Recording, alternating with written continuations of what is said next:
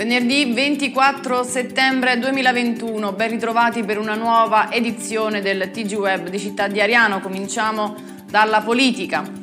Convocazione assemblea società Alto Calore Servizi, la richiesta del sindaco di Avellino Gianluca Festa. Il sindaco di Avellino Gianluca Festa, in qualità di socio dell'Alto Calore Servizi, ha chiesto la convocazione dell'assemblea dei soci per discutere e deliberare sullo stato di crisi societario determinatosi a seguito della istanza fallimentare della Procura di Avellino sfociata nella procedura prefallimentare del Tribunale di Avellino, con prossima udienza fissata al 19 ottobre 2021, e comunicazione dell'amministratore unico rispetto alle azioni assunte a tutela della società e della salvaguardia dei livelli occupazionali. Frangipane Ariano, la gravissima carenza di sanitari, punto prioritario dell'osservatorio permanente. È necessario pressare ASL e Regione. Quella di ieri da parte dell'osservatorio permanente sulla sanità è stato incontro di studio e preparazione. L'ex sindaco di Ariano Irpino, Vittorio Melito, ha fatto il punto della situazione. Tutti i problemi hanno massima priorità. Si cercherà di seguire la traccia segnata dal Consiglio Comunale con il suo documento, per poi porre quesiti e richieste di soluzione. La prima cosa da chiedere alla Direzione Generale riguarda modi e tempi per l'assunzione di oltre 200 unità secondo la delibera dello scorso luglio. E ci spostiamo sull'attualità. Irpini, a Novax arrivate le prime sospensioni. È un infermiere del pronto soccorso dell'azienda ospedaliera Moscati di Avellino il primo operatore sanitario sospeso con effetto immediato per non aver adempiuto all'obbligo vaccinale. La delibera, firmata dai vertici dell'azienda, dà attuazione al decreto legge 44 del 2021 che, oltre alla sospensione del servizio fino al 31 dicembre 2021, sancisce anche la sospensione di ogni retribuzione. Oltre all'infermiere, due operatori dell'ASL sono stati sospesi per la mancata vaccinazione. L'azienda sta verificando altre posizioni. Presto ci potrebbero essere altri provvedimenti.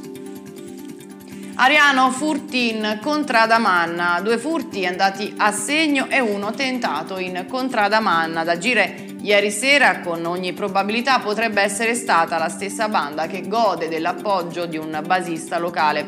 Cercano soldi ed oro in un'abitazione. I proprietari si trovavano in casa ma non si sarebbero accorti di nulla. Sul posto gli agenti del locale commissariato di polizia, e indagini in corso da parte degli inquirenti. Eventi Ariano, villa illuminata per gli amici di Giammi. Francesca Mincolelli, mamma di Gian Michele Modestino, portato via da un osteosarcoma, continua la campagna di sensibilizzazione per favorire la ricerca e la prevenzione dei tumori infantili rari. Ogni sera, per tutta la settimana, in Villa Comunale ad Ariano, Francesca sensibilizza i passanti sull'importanza della ricerca.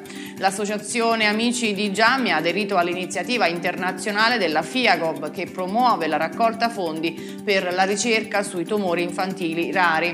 I fondi in questa campagna raccolti permetteranno a 24 ragazzi di sottoporsi nel prossimo gennaio ad una cura sperimentale che potrebbe salvargli la vita.